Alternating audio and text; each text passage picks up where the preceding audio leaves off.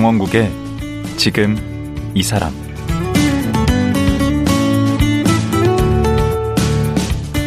안녕하세요. 강원국입니다. 지난 3년간 코로나 때문에 힘들었던 분들 참 많습니다.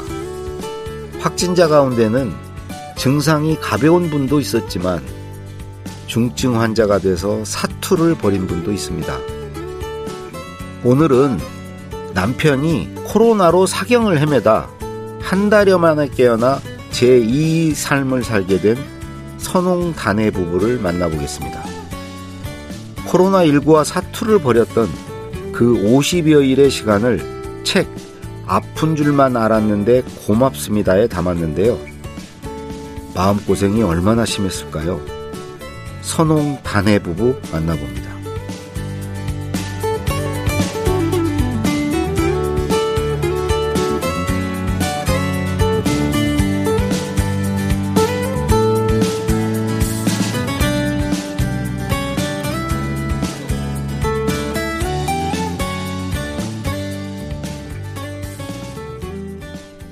네, 선홍 단해 두 분 부부 나오셨습니다.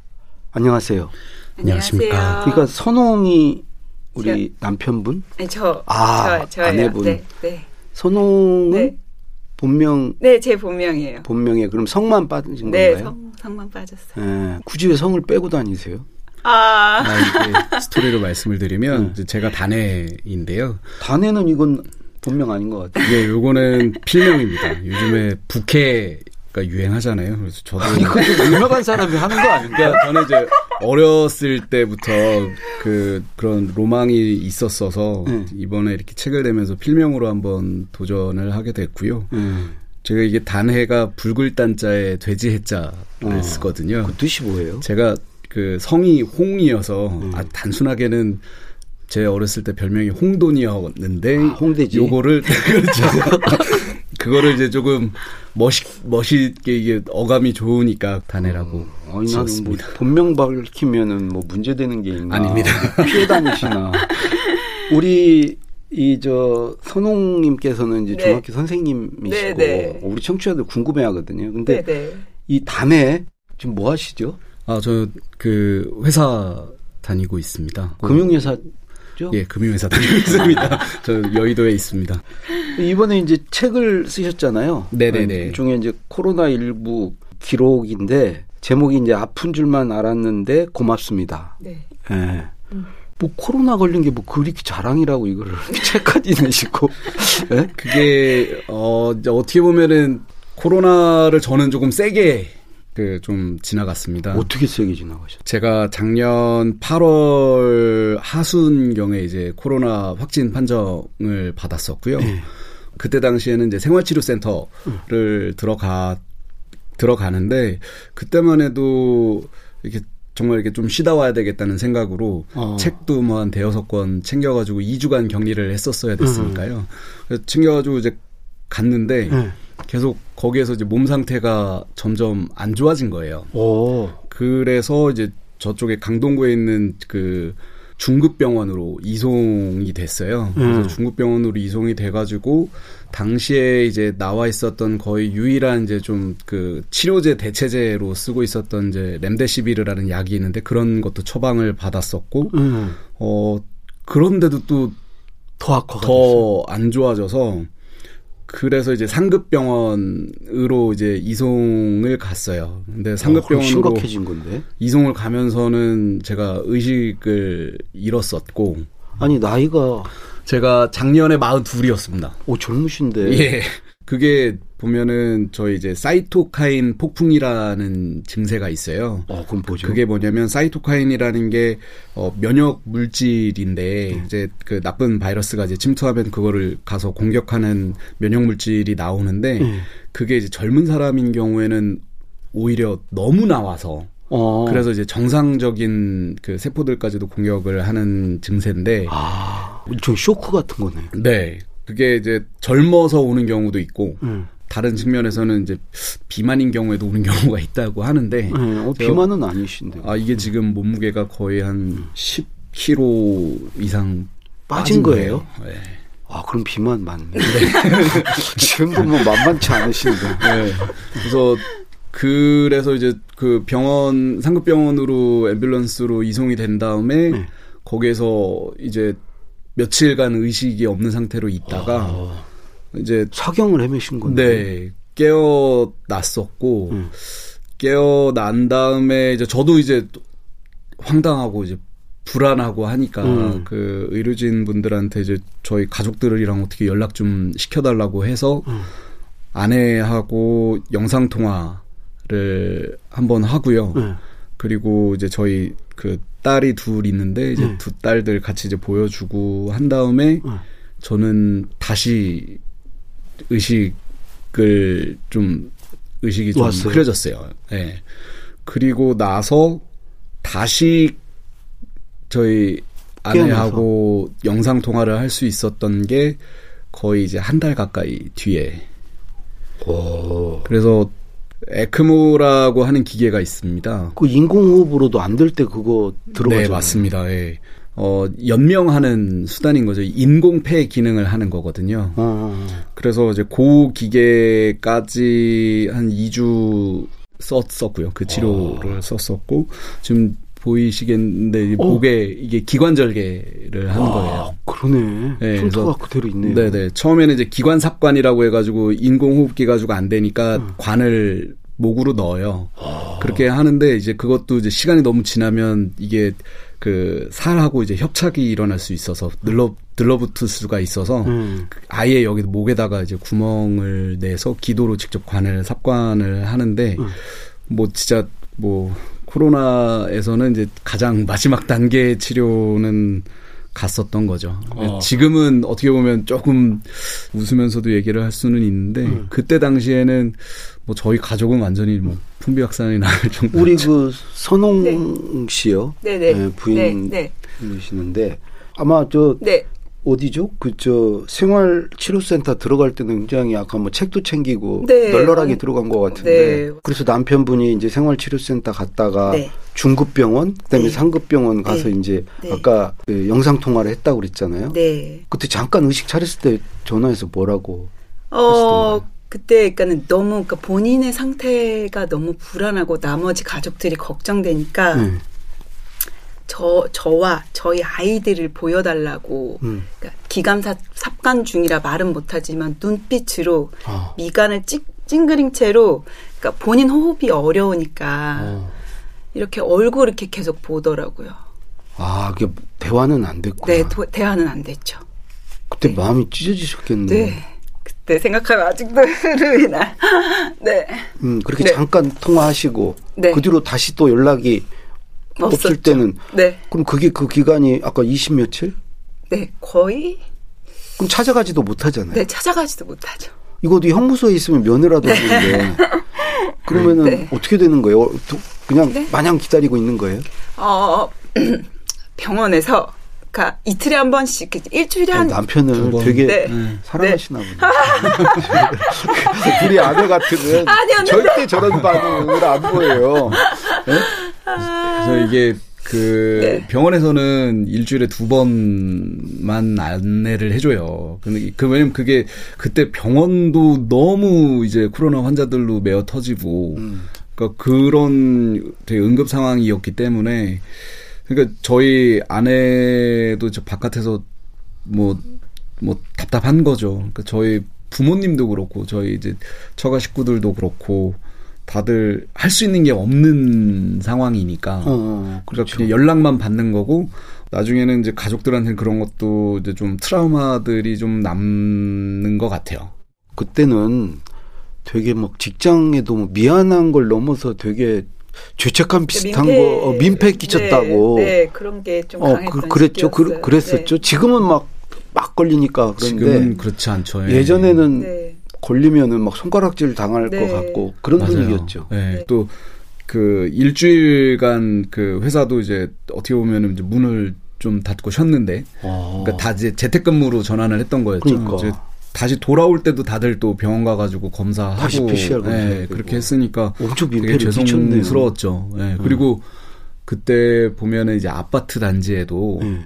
지금은 이제 그렇게 안 하지만 음. 아파트 단지에도 이렇게 누가 확진이 나오면 뭐 소문이 나오고 그랬죠. 공이 기재돼 있지는 않는데 음. 그 엘리베이터에 이렇게 그런 게 붙어 있었어요. 그러니까 아파트 주민분 중에 음. 확진자 도 있으니까 음. 이제 뭐 더 조심하시라. 범인 같이 이렇게. 그렇게 네. 조금 몰아갔던 분위기가 좀 있었죠. 음. 그때는. 근데 그러다 보니까 이제 더 좀, 아, 좀 죄송스러운 부분도 있었고요. 예.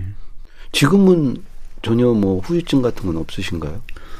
그 제가 작년 10월 중순에 퇴원을 했거든요. 예. 10월 중순 퇴원할 때는 어 휠체어를 타고 퇴원을 했어요. 어. 그 거동이 안 됐는데 거동이 안 된 게 이제 그 한 달간 사람 몸이 참 신기하더라고요. 이게 한 달 동안 누워 있으면 네. 그냥 그 누워 있었다는 사실만으로도 근손실이 일어나서 몸무게도 그때는 이제 한 15kg 정도까지 아. 빠져 있었고 음. 그러니까 근육 자체가 이제 많이 손실이 돼서 활, 활동 자체가 좀 불편했고요. 그게 또 다리 같은 경우에는 신경에 이제 손상이 좀 와서 음. 그러니까 발목에 이제 조카수라는 병명이 있는데 이게 다리가 처지는 거예요. 어. 다리가 저희가 이, 이 사람들은 기본적으로 이렇게 반사신경처럼 이렇게 다리를 들어 올리는 걸을 때 보면 들어 올리게 아, 되는데 발가락 예. 발등을 네, 음. 발등을 네, 네, 올리, 올리는데 그거를 못 힘이 없으니까 전달이 안 돼서 신경 전달이 안 가서 그게 이제 축 처지니까 걸으면 쓰러지는 거죠. 아. 그 제가 진짜 그때 당시에 집에서 그 되게 바닥에 얇은 요가 하나 깔려 있었는데 음. 거기에 다리가 걸려서 픽 쓰러지는 일이 아, 그 있었거든요. 그 네, 근데 하필이면은 저희 그 저 둘째 딸 앞에서 그래서 그때 마음이 어. 마음이 엄, 좀 그랬어요. 그리고 그때는 이제 병원에서도 그 의사 선생님들께서도 정확하게 이제 원인 진단이 안 되고 그러다 보니까 이제 결과적으로 이게 어떻게 치료가 될지에 대해서는 어 조금 뭐 아주 긍정적으로는 답을 못 주시는 상황이어서 그것 음. 때문에 좀 마음에 또 좀 무거움이 좀 있었고요. 근데 어 그래도 시간이 좀 지나고 나니까 또 재활 치료도 이제 병원 열심히 다니면서 재활 치료도 했고 많이 회복을 해서 지금은 야외에서 이제 그 딸들이랑 같이 축구도 하고 할 수 있는 정도로는 돌아왔고요. 뭐 이렇게 후각 무슨 미각 그다음에 저런 기억력 이런 게 좀 약해진다 그러던데. 후각 미각은 없는 것 같아요. 사람마다 다르구나. 예, 네, 음. 먹는 거 잘 먹고 있고요. 음. 어 근데 그 기억력 부분은 네. 기억력 부분은 제가 어떻게 보면 한 달 동안 네. 그 이게 의학적으로 유도된 혼수 상태라고도 하고 그게 결국 수면 마취를 한 달 동안 하는 상태에 있었던 거거든요. 음. 근데 그게 저희 예를 들면 건강 검진 받으실 때 네. 이제 뭐 그 수면 내시경 같은 거 하시면은 저도 모르는 사이에 그렇죠. 잠들었다가 그러다 시간 지나면 이거 지금 쓰시면 내가 지금 안, 아직 마취 안 됐는데 하면 깨어나요. 네, 그렇죠. 다 됐다고 일어나요. 맞아요. 그러니까 그런 거를 한 달 동안 아, 하는 거의 거예요. 뭐 가수면 같이 지금 네. 그런 상태죠. 저 알아요. 네. 그래서 그러다 보니까 그게 이제 후유증이 오는 게 어, 선망 증세라는 게 있어요. 어. 그래서 선망 증세가 뭐 증상은 여러 가지가 있는데 깜빡깜빡하네. 그러니까 꿈을 한 달 동안 엄청 꾸다 보니까 어. 꿈이랑 현실이랑 그 헷갈리고 음. 그 다음에 또 어쨌든 인지 능력 자체도 조금 떨어지고 음. 뭐 그런 부분들이 있었는데요. 그, 그 부분도 이제 그래도 많이 나아졌으니까 지금 다시 월급 받으면서 네. 생활하고 있습니다. 음. 근데 이제 남편분이 네. 그러고 있을 때 네. 그냥 그 애들도 건사하셔야 되고 직장도 네. 또 학교 네. 선생님 나가셔야 되고 네. 그 일상을 그냥 일상대로 보내야 되잖아요. 네. 되게 힘드셨겠어요. 어. 제정신이 아니었던 것 같아요. 어. 네, 그냥 하루하루를 버티고 살아오다가 네. 이제 집으로 돌아오는 길이나 혼자 있게 되는 상황에는 계속 눈물이 나왔던 것 같아요. 어, 애들이 몇 살 몇 살이에요? 저희 아이들 지금 12살, 10살인데요. 네. 그때는 11살, 아홉 살 그러니까 4학년, 2학년. 네. 다른 나이네. 네. 음. 그래서 그러니까 제가 출퇴근을 하니까 출퇴근 때 뭐 대중교통을 이용하게 되면 그냥 한없이 이렇게 눈물이 나요. 그래서 모르는 사람이 봤으면 저 여자 미친 여자 아닌가 막 이런 이렇게 어. 봤을 거예요 아마. 아주 두 분이 네. 그 돈독하시네. 네. 살 만큼 사신 네. 분들이 네. 그 10년 넘게 사신 분들이. 아, 그래 눈물이 막 칼못이 나요? 네. 그리고 되게 특별했어요, 이 사람은 저한테. 왜요? 왜냐면 저희 아, 아버님이 좀 일찍 돌아가셨거든요. 결혼하고 돌아가셨나요? 아니요, 제 스무 살 때 돌아가셨어요. 아, 예. 네. 그러니까 저희 신랑이 저한테는 아빠 비슷한 존재였고, 그러니까는 심리적으로 많이, 그러니까 정신적으로 많이 되게 의지했던 사람이 한 순간에 없, 없다고 생각하니까 오. 정말 버티기 힘들더라고요. 두 분이 나이 차이가 몇 살인데? 네, 두 살. 차이. 뭐, 거의 동갑이시고 무슨 아빠 같은 네, 존재라고 네. 오빠. 아, 평소에 되게 듬직한 남편이신가 봐. 어, 네, 듬직한 남편이에요. 근데 그 백신 같은 거 안 맞으셨어요? 그때가 그러니까 제가 이제 42살이었는데 음. 어 공식적으로 40대 남성이 백신 맞을 수 있는 게 작년 9월 1일부터였어요. 아. 그 전에는 이제 저보다 1년 어린 경우에 그 민방인 분들이 얀센 백신이라고 맞을 수가 있었는데 아. 그것도 또 민방위는 지나서 그 저도 이제 맞을 수가 없었고 자녀 백신을 찾아서 맞았어야 됐는데 델타 변이 확산되면서 자녀 백신 구하기도 좀 어려웠던 시기였죠. 그래서 어떻게 보면 일주일만 잘 버텼으면 됐는데 그 일주일을 못 버티고 코로나 이제 확신이 되면서 어. 그렇게 됐었던 것 같아요. 어. 그게 안 되려면 또 그렇게 돼요. 음. 근데 이번에 내신 책 제목이 네. 그 아픈 줄만 알았는데 고맙습니다잖아요. 네. 네. 뭐가 고마운 거예요? 어, 제가 이런 일을 겪으니까, 음. 그러니까 저희 신랑이 살아나서 돌아온 상황도 너무 고맙고, 음. 이 살아서 돌아오는 과정에 의료진도 계셨고, 아. 여러 가지 상황도 있었고, 이런 의료적인 시스템 만들어준 국가한테 너무 고맙고, 음. 저를 위로해준 사람들, 주변 가족들, 음. 그러니까 너무 그 고마움을 몰랐었구나 내가 음. 그 생각이 들더라고요. 음. 네. 이게 네. 저희가 제가 그때는 이제 원망도 많이 했죠. 이렇게 뭐 이렇게 왜 내가 그렇게 됐을까라고 생각도 했었는데 아까 설명드렸던 그 에크모라는 기계가 네. 장 작년에 정말 그러니까 위중증 환자만 쓸 수 있는 기계고 되게 맞아요. 고가의 기계로 알려져 음. 있거든요. 음. 그게 전국에 당시에 기사 제가 나중에 찾아봤었는데 380세대밖에 없었어요, 우리나라에. 아. 근데 그게 코로나 환자만 쓸 수 있는 것도 아니고 그렇겠죠. 그냥 원래 그냥 호흡기 질환 있으신 분들이 쓰는 건데 음. 그렇다고 또 누가 쓰고 계시는 거를 빼가지고 제가 쓸 수 있는 것도 아니잖아요. 음. 이게 병상이 배정이 못 되고 있다가 대기하고 있다가 그 국가에서 이제 병상 배정이 돼서 그쪽으로 갔는데 또 저희 이제 주치의 선생님이 디자인을 이제 의학적인 디자인을 잘 하셔가지고 어. 에크모를 딱 적시에 이제 저한테 이제 또 사용할 수 있게끔 해주고 했던 부분들은 그러니까 뭐 그런 거죠. 정말 재수 없 다고 생각했는데 결과적으로 살아나는 그러네. 거는 또 그런 운이 좋았고 어. 고마운 어. 분들이 있었던 거죠. 음. 그리고 이제 저도 이제 다시 일상으로 이제 돌아와서 만나 뵙는 저의 이제 주변 분들이 건네는 그런 말 한마디나 눈빛이나 네. 그런 데서 정말 그 진정성 있는 음. 그런 이제 따뜻함을 음. 느끼면서 또 그런 것들이 고맙 다라고 표현을 한번 하고 싶었어요. 어. 근데 그 우리 어 부인도 네. 이제 남편 그렇게 됐다 그럼 주변에서 네. 위로도 해주고 막 네. 이러지 않습니까? 네. 이제 그런 얘기 중에 네. 어떤 말들이 좀 고맙던가요? 어, 사실은 가족분들은 존재 자체가 되게 고맙고 음. 아무것도 아닌 것 같은데 소소한 말들 자니 괜찮니 밥 아. 먹었니 음. 이런 말 한마디 한마디들이 다 위로가 되는 됐었어요. 너무 음. 고맙고 네네. 네. 음. 그래서 저 또한 누군가한테 음. 그런 사람이 되고 싶더라고요. 음. 이런 일을 겪으면서. 그리고 음.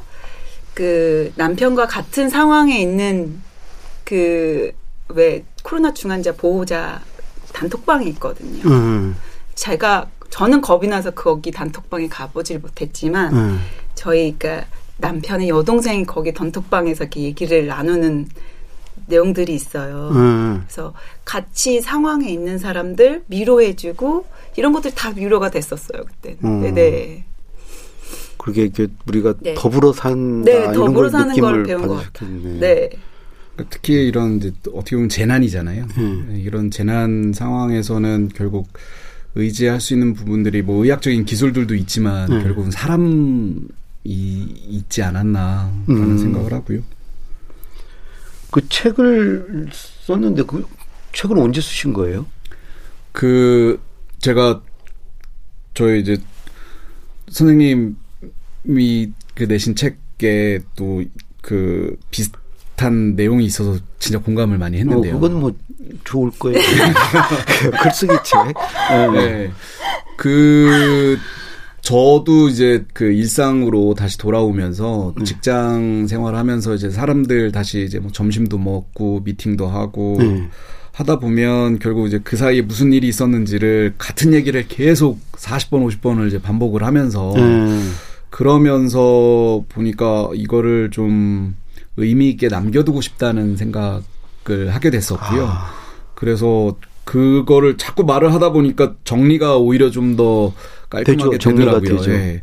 근데 그렇게 정리가 돼가지고 그거를 원고로 만들어 봤더니 책 반 권 정도 분량밖에는 안 되더라고요. 혼자 쓰신 건 아니잖아요. 네. 부인도 같이 쓰셨잖아요. 네. 저는 그 제가 그때 있었던 일을 블로그에 쓰고 있었거든요. 아. 그런데 그때 이제 키워드들이 코로나 중환자, 에크모 이런 것들이 있다 보니까 음.